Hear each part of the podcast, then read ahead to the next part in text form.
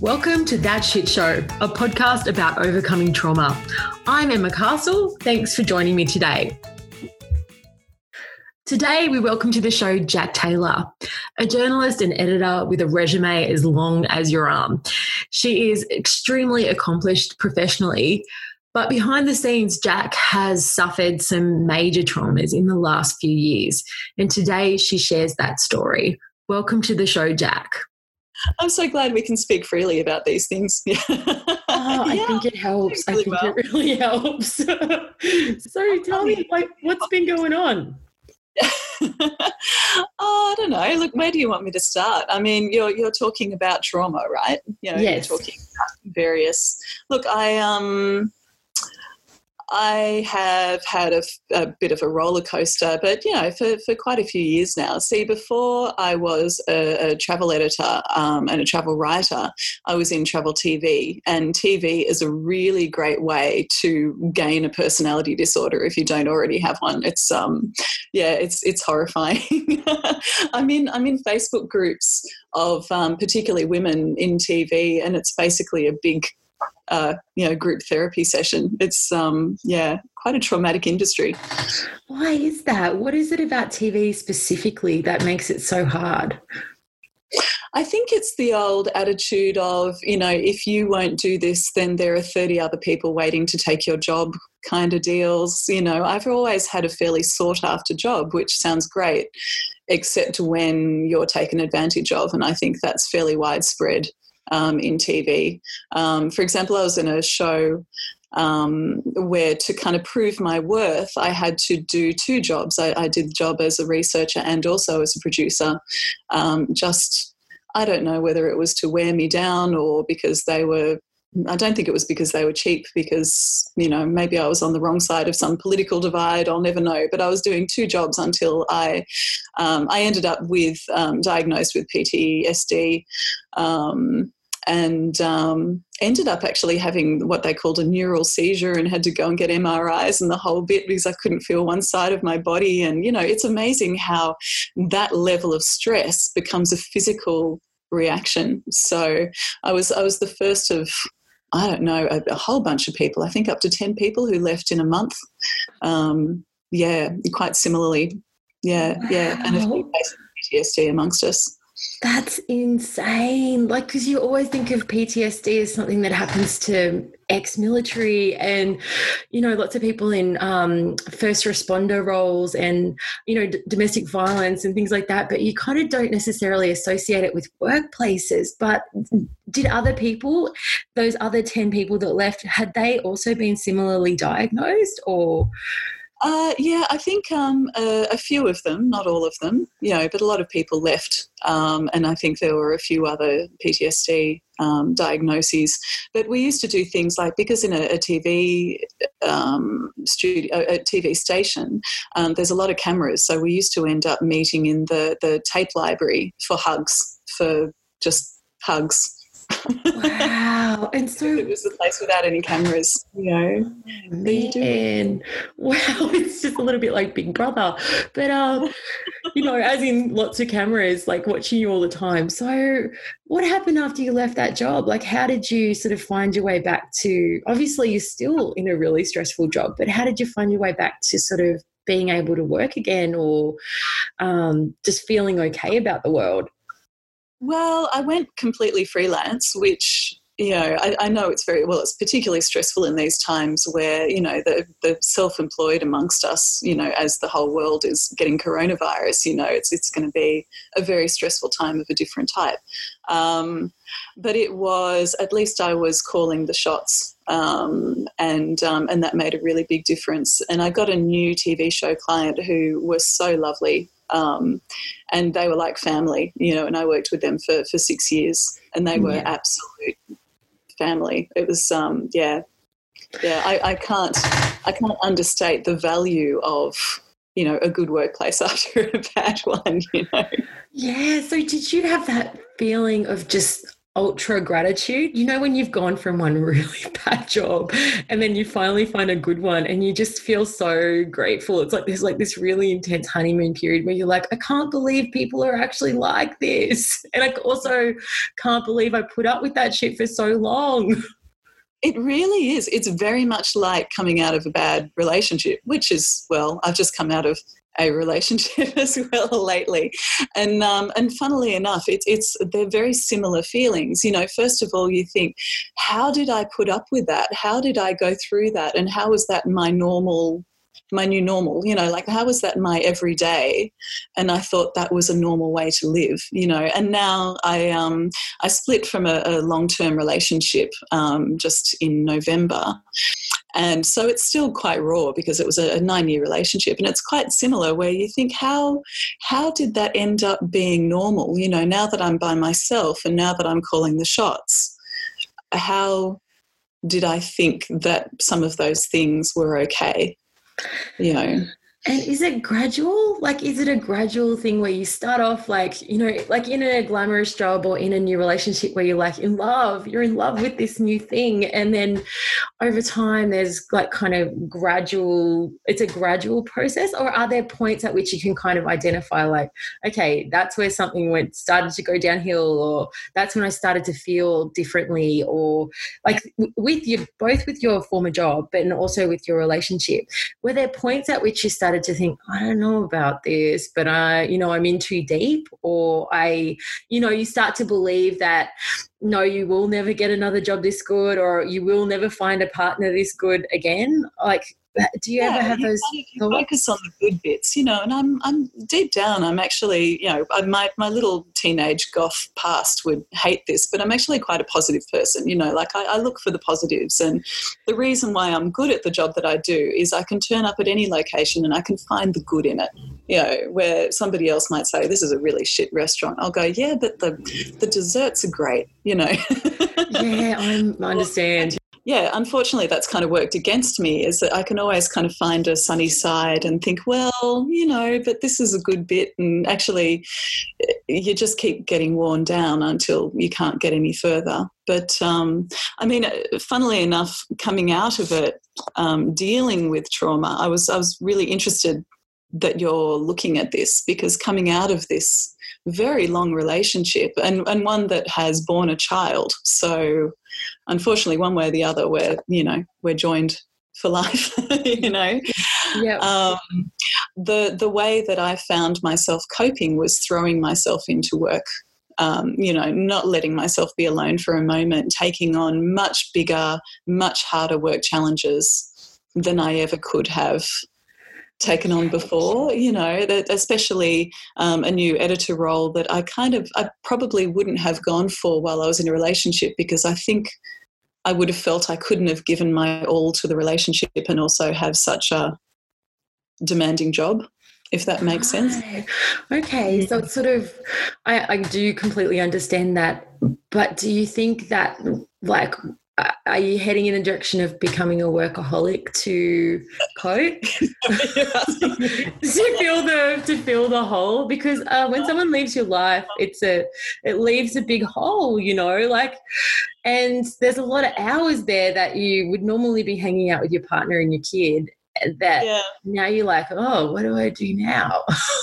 Yeah yeah. Well i still don't cope very well when um, she when my my child goes to my ex's place, you know, and because I'm just kind of sitting there, and then I find that I have work that I can pick up and do, you know. Okay. So I have something, you know, idle hands. that, yeah, well, that's true. But is there a way of managing the risk of burnout then? Like, if you sort of, when your daughter goes to your ex, you know, and you're kind of thinking, okay, well, I'll do some work, but are you are you kind of is there some self-care practices in there too that don't revolve around work? Yeah i think that i have over the last couple of years i have made self-care such an important part of my life that i actually can't really avoid it for too long. I find myself when i'm really really hardcore on deadline. You know, I was just sending a magazine um, last week, and um, and I found myself doing things like not eating for two days, and you know, doing all the old stuff I used to do all the time. You know, and and not sleeping, just working through the night because it just has to happen, and someone has to do it, so I do it. You know, so I sort of had my my little girl lying in bed next to me while I was working through the night you know, because she didn't want me to go away. So I was on my laptop all through the night, you know, and, and doing all that stuff. But it, it was finite, you know, whereas I kind of used to live that way. And, um, and I'm just not willing to do that anymore. But I, I, w- I was thinking about it before we, we started, and I do thrive on I don't know, on, on that kind of drama. I don't thrive on emotional drama. I'm not very good at emotional drama at all, but I, I thrive on um, the drama of a deadline. Or, you know, one of my first jobs was in the news studio um, at, um, you know, at a big national news. And it was really exciting, you know, being the director's assistant because you had maybe two or maybe three seconds at most to correct any mistake that you might make um, because you're live to air and you're live to air, you know, through the news breaks and then into the news bulletins and so on and so forth. And um, and I don't know, I, it's so um, it's such a tangible thing to um, work towards you know it's this and then it's finite and then it's done and then you've actually you've achieved something very um, definable you know yes. what i mean yeah i yeah. completely so, understand yeah so the reward really is very you know it's it's very definable you can then have a day of rest or go shopping or you know then you can send off your massive invoice or you know like yeah. it's um, and i really i thrive on on that so it's it's interesting as we go into this um you know global disaster zone you know this ridiculous apocalypse kind of thing that we've defined, you know, it's terrible where everyone's, you know, all the supermarket shelves are empty and all that, you know, and there are so many people I think who are feeling lost, but I actually feel kind of, in a funny sort of way, I feel right at home. You know, I feel quite, um, quite at home with this level of emergency you know? Like i kind of I, I, much prefer this this kind of drama than sort of office politics or you know that kind of stuff i can't get a grip on at all. But this kind of you know do or die kind of thing i'm, I'm good with that you know it's immediacy. You're driven by immediacy and that kind of incredible focus that comes with things needing to happen in that moment. So i guess i mean do you want to talk about what happened with your partner or do you want to go there? Um yeah i don't know how much how helpful it'll be um, it was a nine year relationship and i think for quite a percentage of that he was cheating Okay. Um, and um, more to the point, he was kind of denying a close relationship with me and then having it with strangers instead. Um, so that's kind of the bit that makes it quite traumatic. Um, and um, last year, which was the worst year for the cheating, um, I underwent a hysterectomy. Um, and then, um, possibly as a result of that, possibly as a result of just a lifetime of overwork and dehydration and all sorts of things, um, I've ended up with a chronic um, disorder, a migraine disorder, which is called vestibular migraine, um, which means that I have bells ringing in my ears pretty much all the time and um, and huge dizzy well dizzy spells that go for days at a time that kind of thing um, so having having that kind of turn up um, and having to manage that um, was a very lonely experience in an unhappy relationship Right. And so, is there a way of treating vestibular? What is it called? Vestibular Vestibular migraine. Migraine, right. Is there a way of managing or controlling it, or it's something you have to learn to live with? Well, nobody really can tell me. Um, so it really is, at the end of the day, it's kind of up to you you know like i've i've done a lot of research and i've joined you know facebook groups with other people all around the world with it and you know and i've learned a certain amount you know a lot of it is diet i found a lot of it is dehydration i go through now you know say four Hydralyte tablets a day and that seems to keep it at bay. You know, stupid things like lots of vitamin B and riboflavin. I find if I take that every day, it keeps it to a minimum. You know, I've really I've uncovered some really some things that didn't you know, if I was in my twenties, it probably wouldn't matter that I'm low in riboflavin or whatever, you know. But but you know, once you, especially after you've been through a hysterectomy and your your body goes through that massive kind of you know physical trauma, mm. um, yeah, you find that you've probably been low in magnesium your entire life, and it's only now that your body's saying, yeah, no, you know, not going to do this anymore. You know, so. Um, yeah, but there's really no definitive. You can't just go to the doctor and they say, well, you've got VM, so you take this and then off you go. You know, there's just no um, I, to be honest, when it first came on, it's very, very sudden when it comes on, and I thought I was having a stroke. And actually, somebody else in our in our travel writing community um, got in touch with me while she was overseas um, because she thought she was having a stroke. But because I'd been really um, open and public about what I'd been going through with my migraine, she got in touch and said, "Is this what you have?" And I said, "It really sounds like it." And she was in tears because she really thought she was over in the other side of the world having a stroke. Ah. Okay, right. God, thank God for the internet. So, it's okay, so you've got a lot happening. You've got this happening. You've got really busy job. You've kind of adapting to life as a single solo parent. Um, what have been the hardest bits of the transition? Like, obviously, that's a lot of things at once. Um, what's been the hardest part?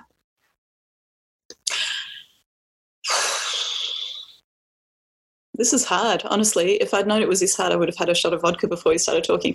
Um, I think, um, which, uh, by the way, I couldn't drink for months and months and months with this oh, migraine. Um, um, I think the hardest thing, honestly, is to keep an even keel, you know, because my daughter is around most of the time. Um, so I need to compartmentalize Okay. So, how are there sort of some strategies you're using? Are you seeing a counselor? Are you, are there like with your self care um, practices? Is there anything you're doing? Because obviously you've got to keep it together for a kid. Um, and obviously, when you when she's not at home, you're working a lot, but there's going to be times when you're going to have to grieve. Like you have to create that space for grief and loss. And how have you have you got anything set up to assist with that like have you got some practices that might help with that um, I actually I listened to an ebook that was hugely useful. Um, again, kind of just keeping the noise going, so I wasn't alone with my thoughts in the first, you know, particularly the first month um, and I started listening to, actually, it's kind of like your The Shit Show. It's kind of a bit like that. What's it called? Um, when Things Fall Apart. It's not quite as, you know, but it's called When Things Fall Apart, which is by um, Pema Chodron, who's the Buddhist nun. Yeah. And um, and it's all about honestly the Buddhists this is the kind of thing that really, again, because I'm older and wiser, it appeals to me. But in, in my 20s, I probably would have said, no, well, no, I'm not just going to deal with the fact that things are shit. You know, like I'm just, you know, I want to fix things. And, but the Buddhist way, you know, according to this, this ebook, you know, was that um, sometimes you should accept that things are shit, you know, and, and there's a wonderful um, peace in accepting that life is pain and life is shit you know there's because then you don't have to run off and fix it. You don't have to you know it's not your fault and it's not you know you don't you need to let go of that feeling that that crusade of trying to fix things and just sometimes life is shit and you should embrace the shitness of it. Well that's what i got from it anyway you know. Yeah.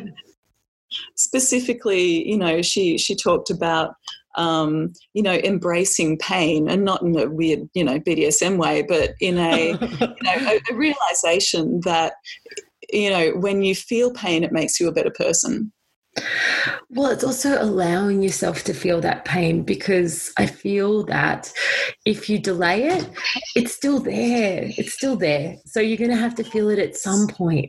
it's sharp, though. You know, sometimes it's too sharp to deal with. You know, and and it has been what four months you know and i i'm now just starting to let it peek in every now and then you know. But if you do compartmentalize i don't think it's entirely unhealthy. I think that you know as long as you allow it to come in when you're when you feel ready you know when you have a moment you go all right okay um I, I, give myself 15 minutes on on my commute when you know well before we all started working at home um you know to have a little cry and listen to songs and you know that kind of thing I think that's really healthy. I remember when I broke up with my first boyfriend, like my my first love, I cried every day from um, Glebe to Silverwater on Parramatta Road, which would make anyone want to cry. Let's face it.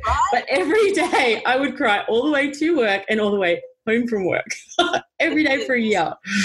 Oh my god! Oh my god! How old were you? I was 25 or 24 actually, but like I don't know. I'd never experienced yeah.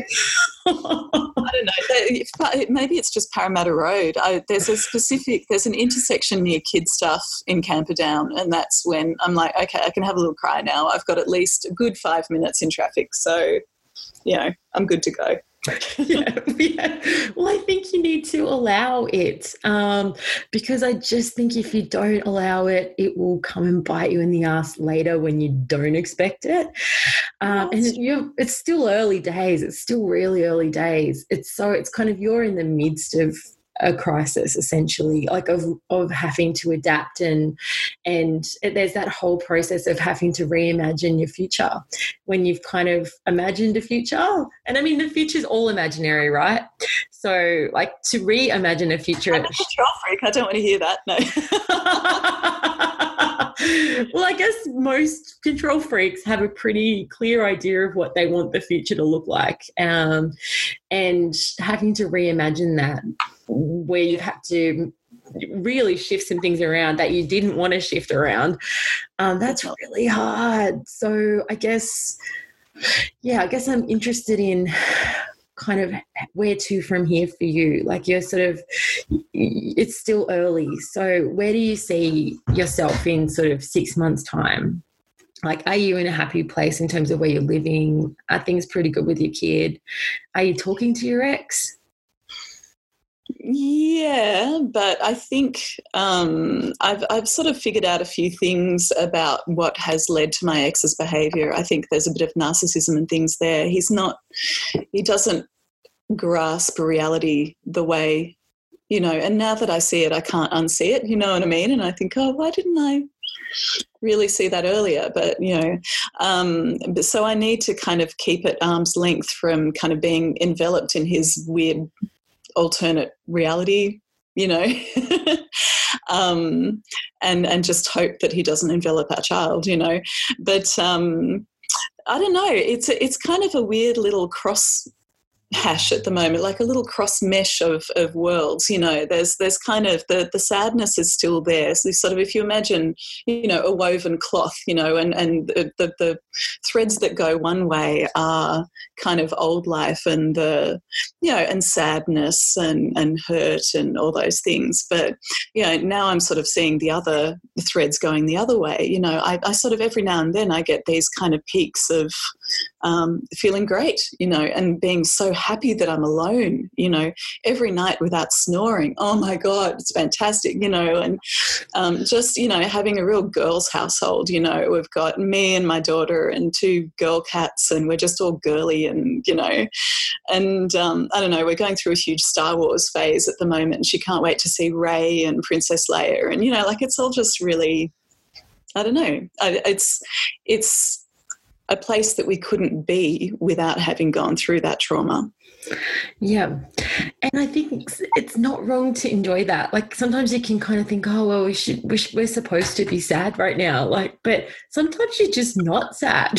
sometimes you, things like the lack of snoring, like that is a huge thing. You are going to sleep better for hopefully the rest of your life.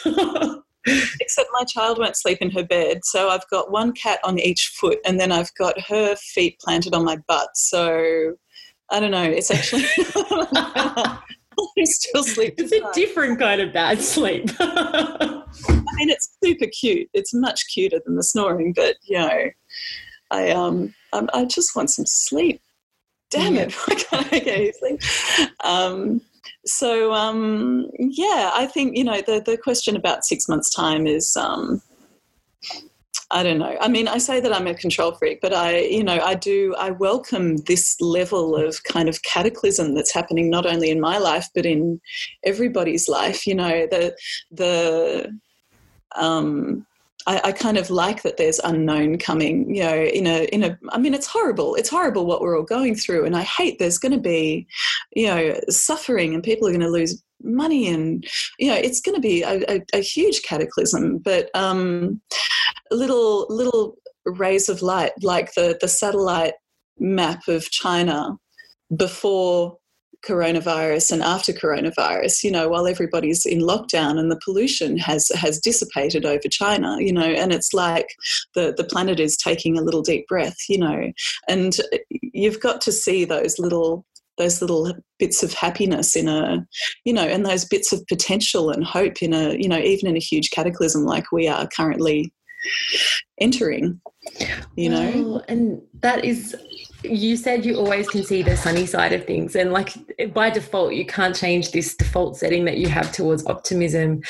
And sometimes drastic things have to happen. And i remember when my life went seriously to shit um, there's this thing that is actually a chinese sort of philosophy. Um, the chinese are really really good at adapting very quickly. So if, if like, you know, cultural revolution, obviously very bad, but they've had many, many wars and many, many situations where basically, if you can imagine, everything's been burnt down. So the Chinese like mentality that I, as I understand it, is that okay, don't focus on the fact that it's been burnt down. This has happened before. It will happen again. Just build it better. Like so, like there's no point sitting around wondering what to do get to work get to work and build it better so i love that and yeah, so i kind of think also, and you won't have the strength to build it better if you hadn't gone through and come out the other side you know a terrible a terrible disaster or a terrible cataclysm you know that's and again it goes back to that you know that buddhist thing that you know it makes you a better person and a stronger person you know a more i hate to say I'm a more worthwhile person but there it is you know having having gone through trauma you've got more resilience and more idea perhaps of where you're going and what you can do what you can achieve. Yeah. Yeah Okay, well, I guess is there anything you'd currently like to promote? What are you working on at the moment? What would you like everybody, all the listeners at home who currently have nowhere to be, um, what should they be doing to support? Now that I've aired all my, my dirty laundry, I feel like, is it too late to be anonymous? you can be anonymous. Um, you know, I, I feel like the things that you've mentioned are like certainly not universal in terms of the workplace PTSD and the VM but like yeah. a cheating partner, like, you know, it's somewhat oh, universal. Yeah, I know. But you know what? Going through all of that, the, the thing that has amazed me is the power of women. The power of women. Honestly, I, you know, I'm in a, a fairly famous group for sometimes being a bit overly political, but you know, I mean, for example, on Facebook, I'm in the Inner West Mums, yeah.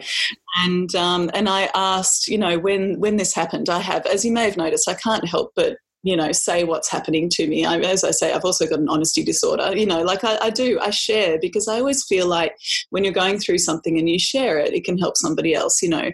And um and i don't see any reason not to you know to be secretive and not to share.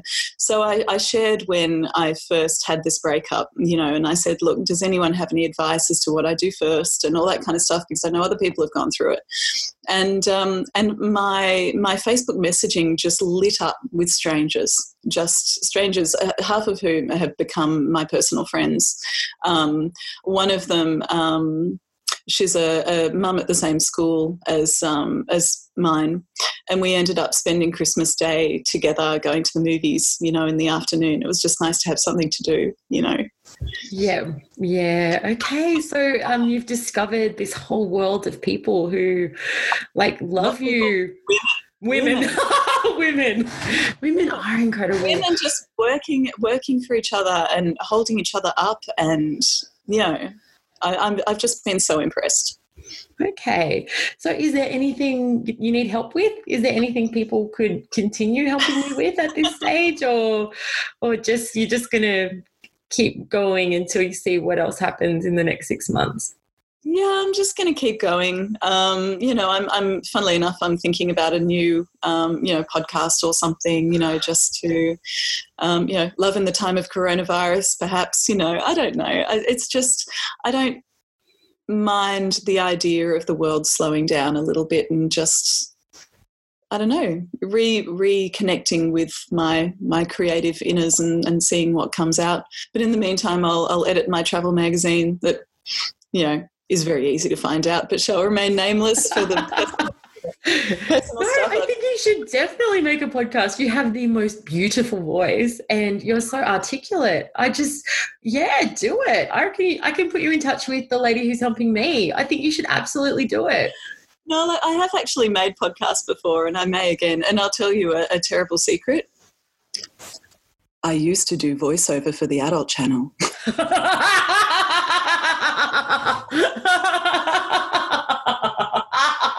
well, I feel like in the world of dating, that's going to come in really handy. Watch out. Juan Carlos comes and cleans the pool. so good to bring out at parties.